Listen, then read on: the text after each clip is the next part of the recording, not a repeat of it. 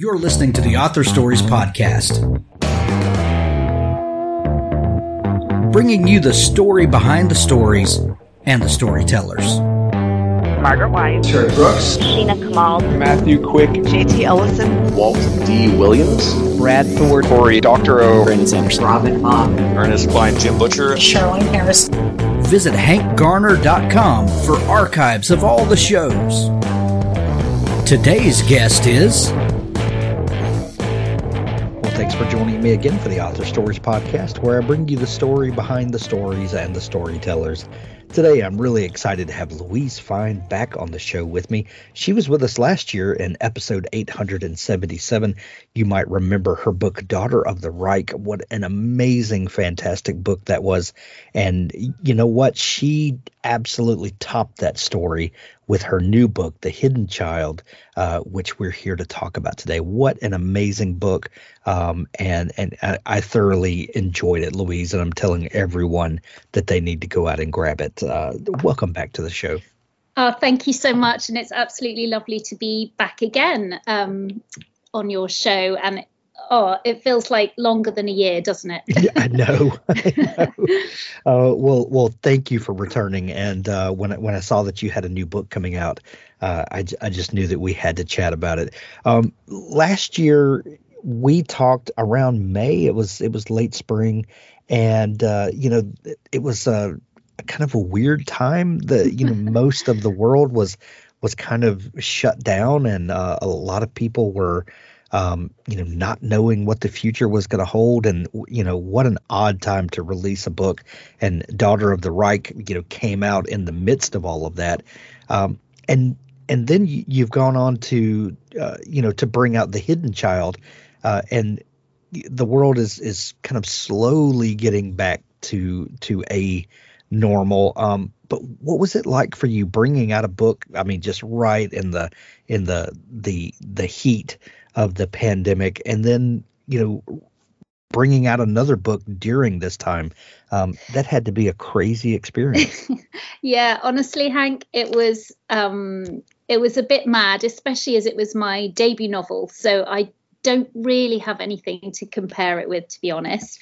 Um, it, it, was a, a strange time because bringing your first book out when all the bookshops were shut um, and and you know the world was sort of felt like it was in free fall. So so to be complaining about your book coming out felt completely the wrong thing to to do. So i just sort of went with the flow and and actually um I mean, Daughter of the Reich has been so well received that I'm I'm super grateful. Um, and uh, yeah, we just hunkered down as I think everyone did, and um, I got on with writing the next book um, and focused on that. Um, I think that's all all you can do really is focus on the day um, when you're in a sort of crisis like like we've all been through, um, and yeah, just uh, just hunkered down and got got on with the job.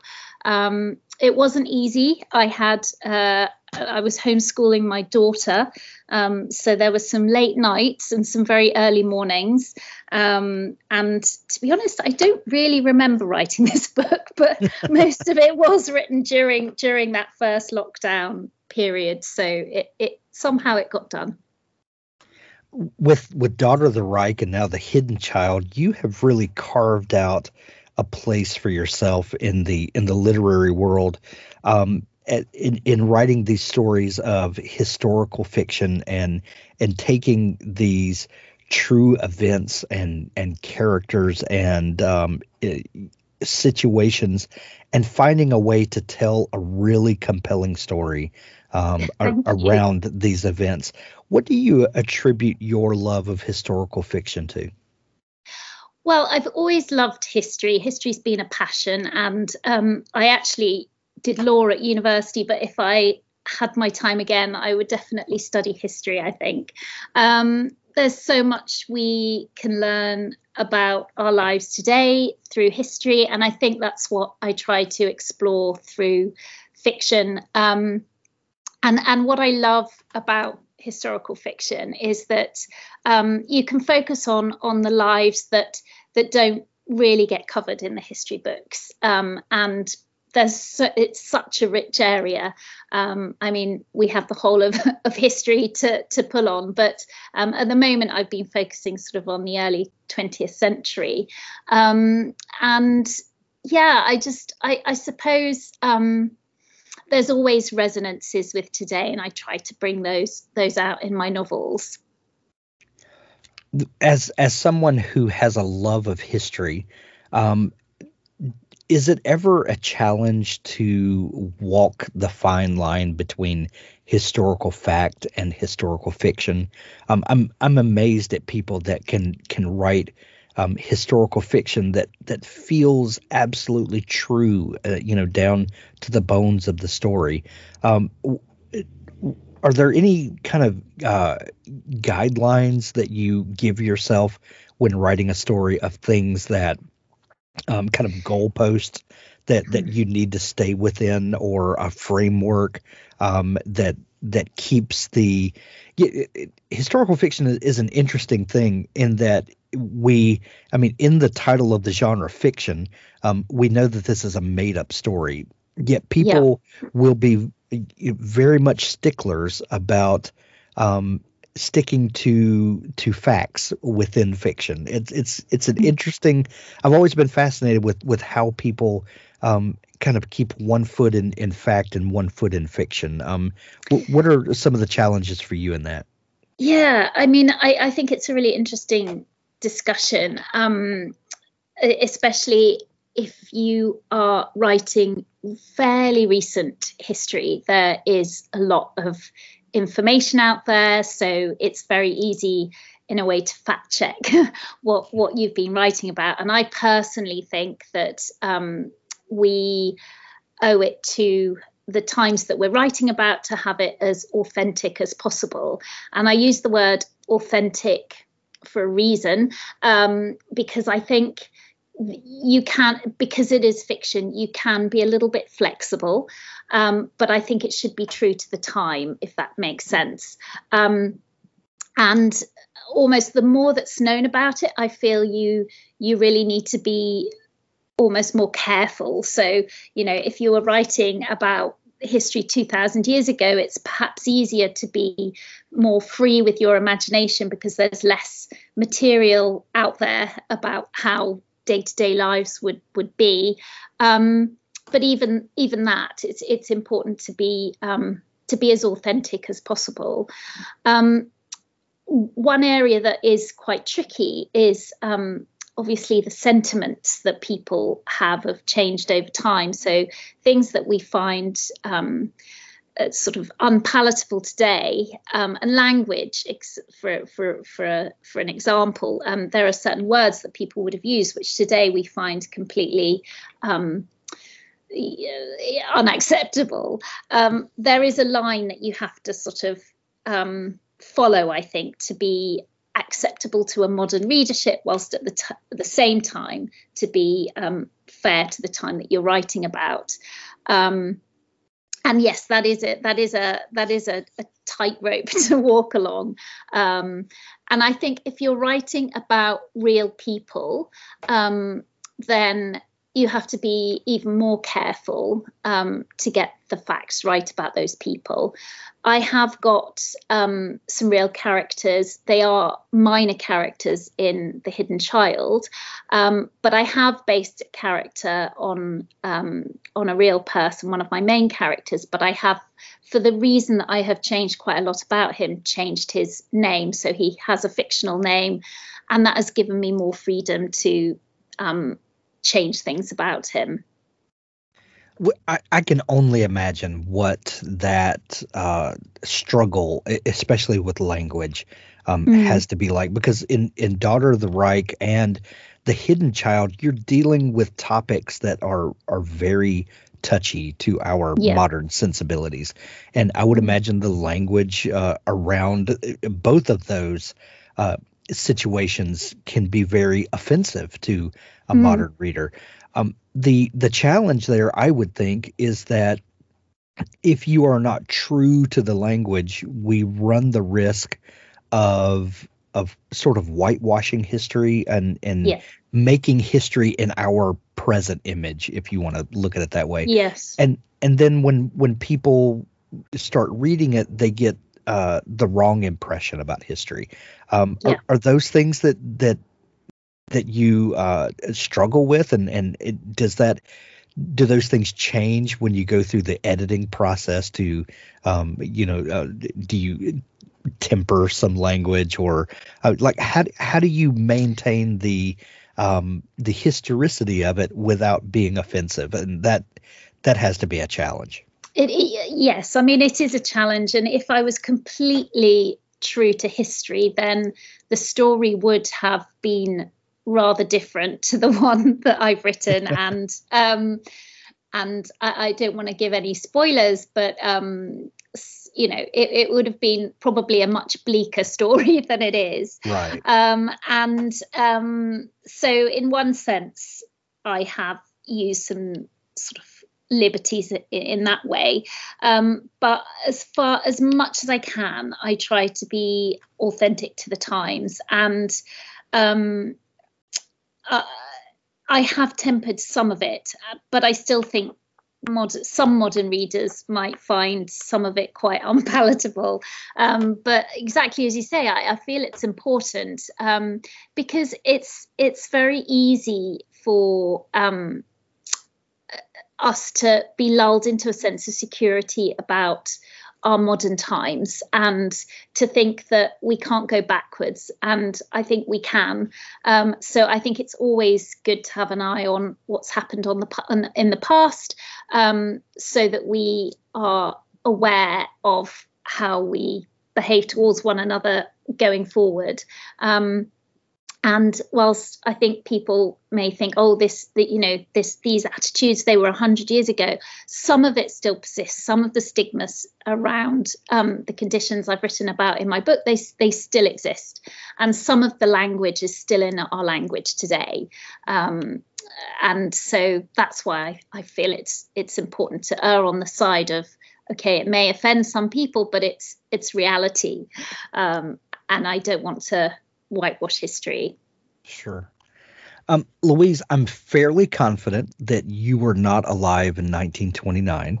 um, but in the same way that we visit a museum and we have a, a tour guide who will guide us through the different exhibits and explain um, what we're looking at and give us some backstory and some history of of things, um, you f- fill that role uh, in in guiding us through this you know time nearly 100 years ago and you fill in um, the story with uh, with background information and descriptions of the fashion and um, the the way people behave and the, the way they talk with one another and the way they dress and the the sounds and the smells and all of that that that bring us into the story. Um, how do you prepare yourself to describe the early 20th century uh, you know to the reader in a believable way. What what things do you do to familiarize yourself with it so that you can then you know be the tour guide for us? Well thank you. First of all i'm glad that's that's how you feel about it. Um, i do a lot of research um, so uh, that includes um, obviously reading a lot of books, um, fiction and non non-fiction um, books written at the time, um, and I also um, look at old photographs. um, and uh, just visual images are, are really useful. Um, there's even film clips from from that period which which have been helpful as well. Um, listen to the music, um, look at old recipe books from the times, look at what cocktails they were drinking, just literally every aspect of, of, of life. Um, because obviously they're experiencing it in the round. Um, and in terms of research, I also was very fortunate that I did a lot of the research for this book before lockdown. Um, so I was able to visit um, archives and um, I went to um, a school that was once an epilepsy colony, and they opened their archives for me, and I was able to walk around and really get a feel for the place, and um, that that was incredibly useful. I think I would have struggled had I not done all that preparation work beforehand. Um, I think I think for me as a as a writer, I'm quite a a visual person. So going to the places that i write about is is really helpful for me. Um, and if i can't do that I, I sort of struggle a little bit. So i was really grateful that i'd been able to do that. Dabble is a proud sponsor of author stories. Dabble is an easy to use cloud based writing tool that gives writers a way to organize, plot, and create amazing stories wherever they are right in our desktop app on your Mac or Windows computer, tablet, or mobile device. Dabble syncs your latest version with the cloud on all your devices. Write anywhere and anytime inspiration strikes. We got you. Dabble is my preferred writing tool, and I think it will be yours as well. Visit dabblewriter.com for your free trial. You have an amazing story idea.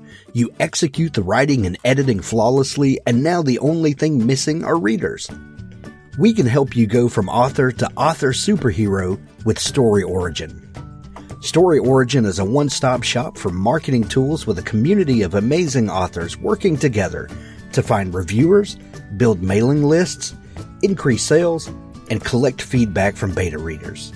Everything an author needs all in one place from providing review copies or beta copies, reader magnets to ensure you stay connected with readers, easily distribute audio promo codes, universal retail links to send readers directly to the proper point of purchase, or provide direct download links for members of your mailing list.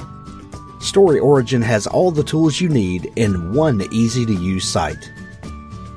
Use the promo code ASP21 at checkout when subscribing to the yearly plan, and you will get 10% off your first year. This code will expire December 31st, so hurry over and subscribe now. StoryOriginApp.com. With Daughter of the Reich and now The Hidden Child, it, it seems to me um, that that it, it looks like that you maybe begin with a big idea um, that you want to explore and then um, look at how characters might have behaved in the midst of that. Um, for the hidden child, what what was that big idea that you um, first started exploring?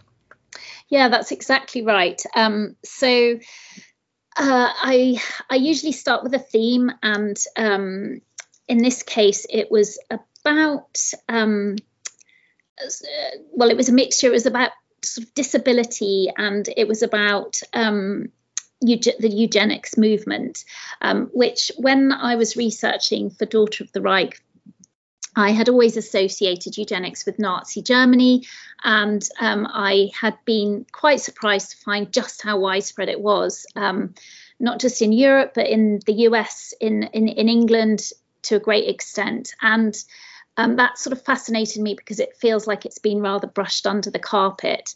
Um, I also love writing about times of social change. So the 1920s was was a really um, really big time of change, not only um, sort of politically, socially, um, in terms of women's rights. Um, and that all fed into a sort of mealy, as it were, um, which mixed with the the concept of eugenics um, was what sparked. You know, I wanted to base the story around that. So, for for people that might not be familiar, what was the idea of eugenics? And and um, you know, like with with most things that that go horribly awry, um, there there might be um, a a kernel of an idea that that begins as someone trying to do the right thing for all of society. And and we we we learn a lot of times that that is a misguided idea and and you know not at all born out of born out to be a good idea. Um, but what what was that that initial thing that that eugenics began as? And what what was what what did people hope to accomplish with it yeah so um, eugenics really came from um, darwinism and the concept of survival of the fittest. Um, and um, Darwin's cousin, um, a, a, chap named Galton, um, he uh, really used the concepts in farm animals and racehorses to breed um, a stock that was more useful for, for what they were intended for. Um, so longer, leaner, um, well muscled racehorses would obviously run faster, etc., etc. Um, and the idea was sort of taken into into the humankind by um, believing that we could um, and and in in in in an essence it almost sounds like a good idea.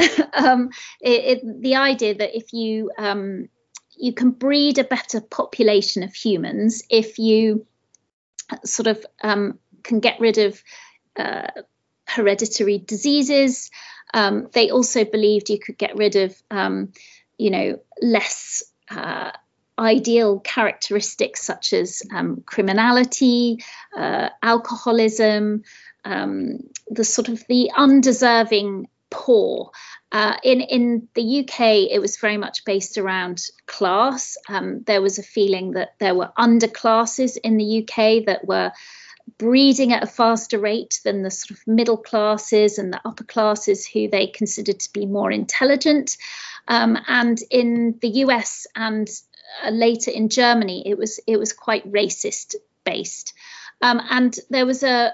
If we bear in mind, I'm not defending it at all. It's an abhorrent idea. It became, sure. um, but if we remember that um, people were feeling very um, fragile in in the 1920s, um, they uh, after the First World War, there was a small period when, um, you know, there was a bit of a boom in Europe, but then that quickly went away, and um, people became very uh, um, poor. There was there was so much unemployment, um, and the Russian Revolution wasn't very long ago.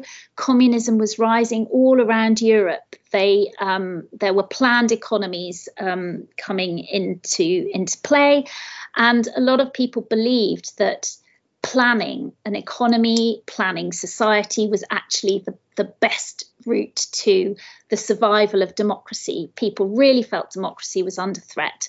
Um, and there are some parallels. I think we can we can sort of see that that we you know there's there's some feeling that certain ways of life are under threat um, from malign forces coming from the outside. And on the background of that fear, um, these ideas began to, to circulate and gain um, attraction.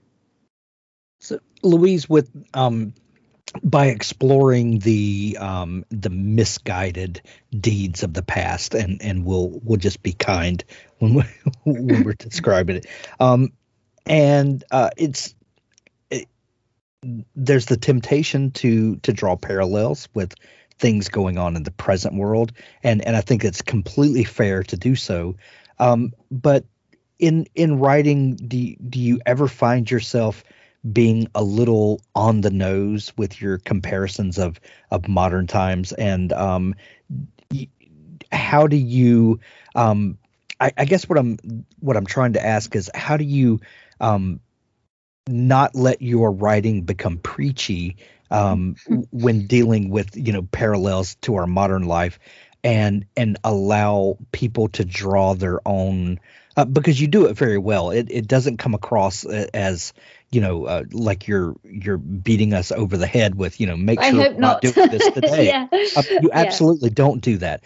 But but I think we all have read stories where that does happen, and mm. and you just kind of roll your eyes and groan a little bit and say, well, I'm you know, I I I get what she's trying to say here. Um, you, how do you how do you avoid those things um, to to allow the reader to come to their own conclusions, and so that you know the um, the point that you're trying to make does get made without feeling like it's just being forced on someone.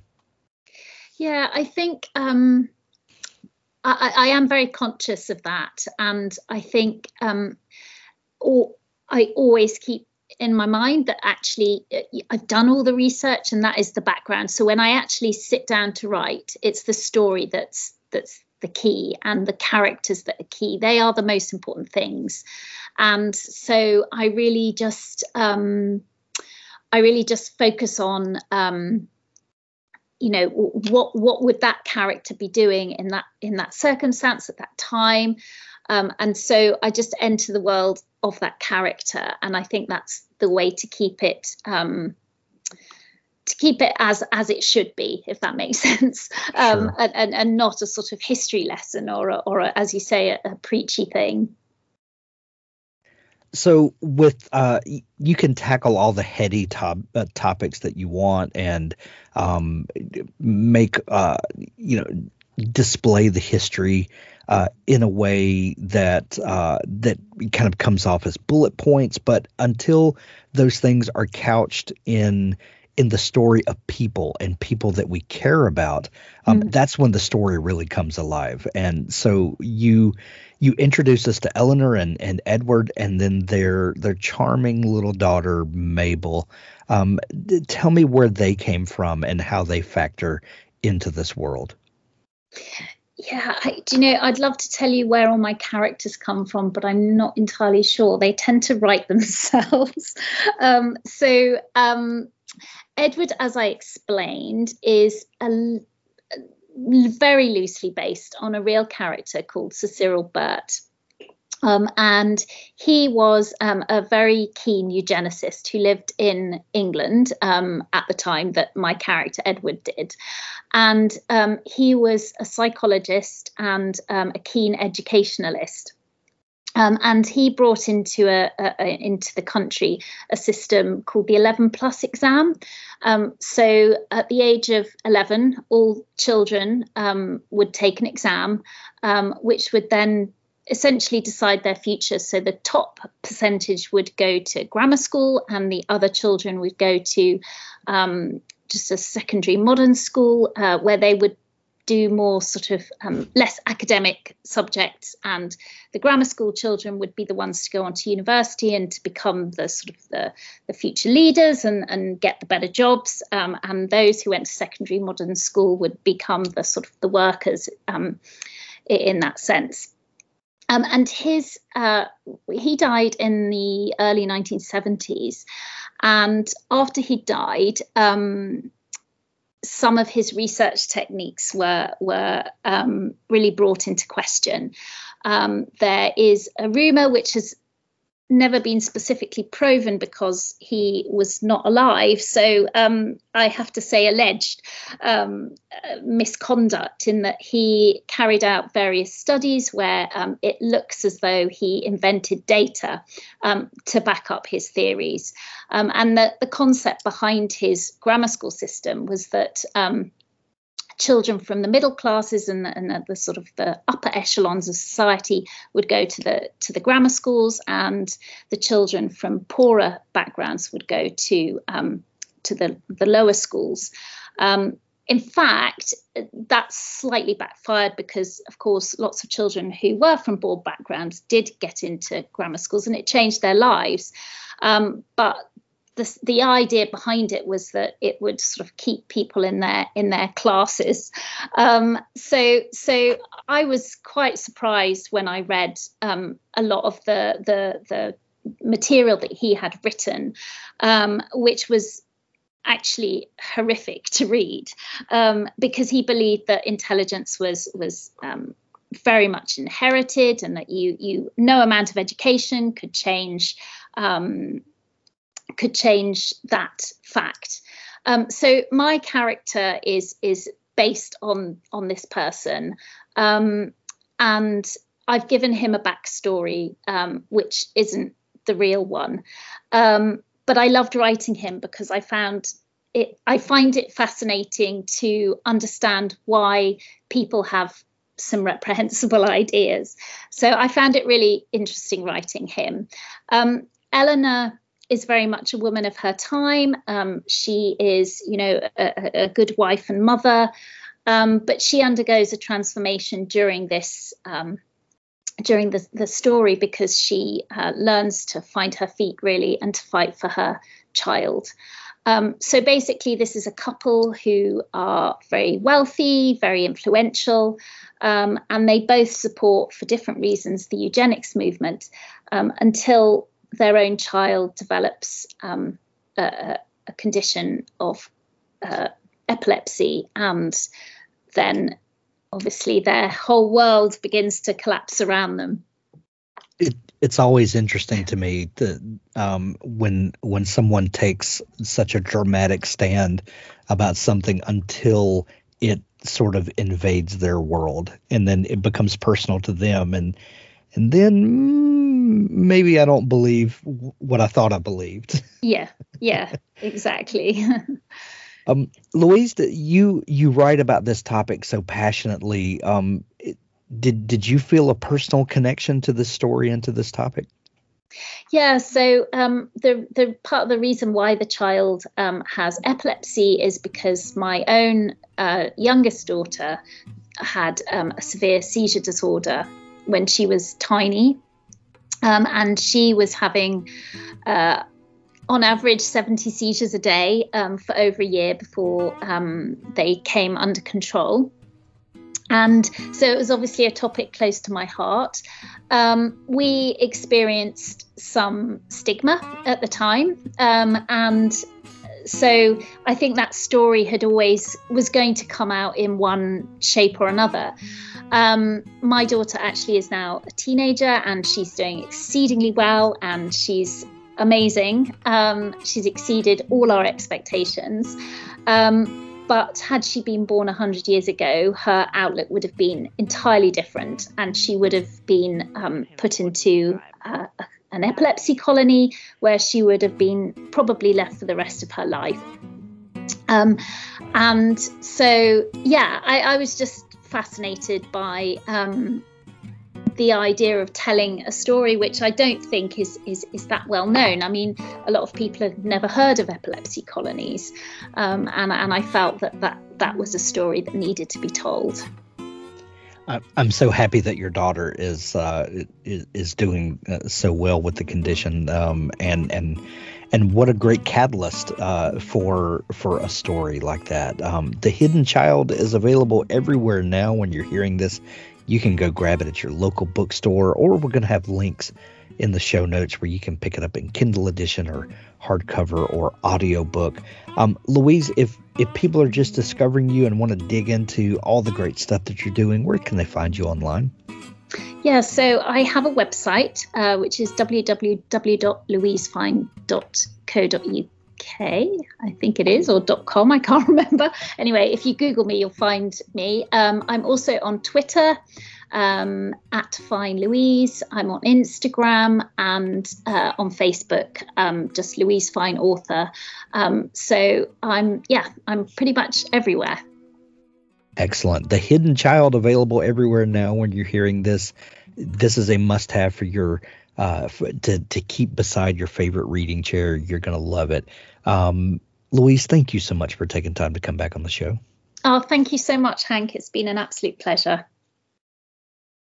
Now stay tuned for an audiobook excerpt from Richard Gleaves' The Jason Crane series. Jason yanked the coils of safety rope to one shoulder and heaved them out the attic window. The bundle bounced over the roofline and dropped to the yard below.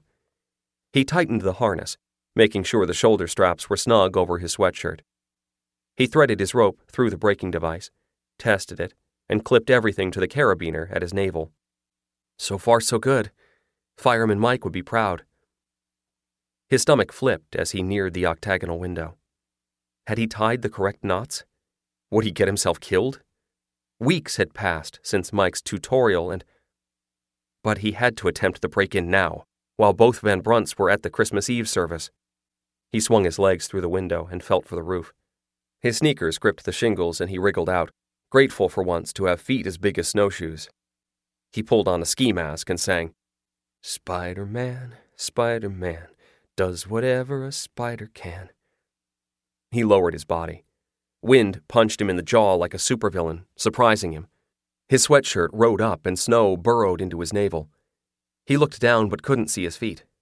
He relaxed his hands and put a few ounces of weight on the rope. Clots of snow broke away, dove over the edge, and took far too long to hit ground. He drew his rope around the pipe and pulled tight. Now he could drop. No, you will not drop. You will repel. You will repel very safely. He backed towards the edge, towards the point of no return. The backyard lurched into view. It was a four story fall, and he'd probably hit the stairs on the way down. He sledded helplessly. His legs fell, swung, and kicked the side of the house. Alarm bells went off in his head. He gripped the rope. It looked like nothing a shoelace. Jason Crane, you're a damn fool. He went limp and fell over. The rope gave a jolt, and the harness tried to castrate him. He twisted, trying to save his poor descendants. He began to spin. His arm bashed through a row of icicles. The spin slowed, reversed, and at last he came to a stop with his back to the house, dangling over the backyard.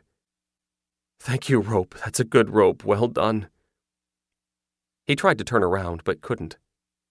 With patience, he worked out a method of kicking in circles and managed to press his sneakers to the side of the house. He needed slack.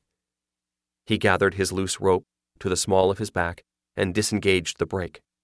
Zip! He fell fast, all his weight on the rope now. His feet, planted, shot up over his head. The brake caught him, and the rope vibrated as wildly as a guitar string striking a note of panic. Jason heard a crunching sound and looked up. The leaf gutter crumpled and poured a stream of bitter ice water into his eyes. He snarled and wiped his face, dripping humiliation. Jason rested a moment and stared at his reflection in the glass. He was an enormous Macy's balloon drifting over New Jersey, tethered at the navel like underdog. How the hell did you get up here, kid? He did an awkward split, one foot above the window and the other below, hanging sideways with his weight on one hip. He closed his eyes and reached for the sill, crouching against the side of the house. His fingernails found the weather stripping, and he tugged locked. He cursed and tugged again, anger rising. He grabbed the frame with both hands and pulled with all his spider strength. Something popped. The window rose and the curtains splashed out. Jason dove headfirst into the fabric, wriggled and kicked, let out some rope, and fell with a whump into his archenemy's lair.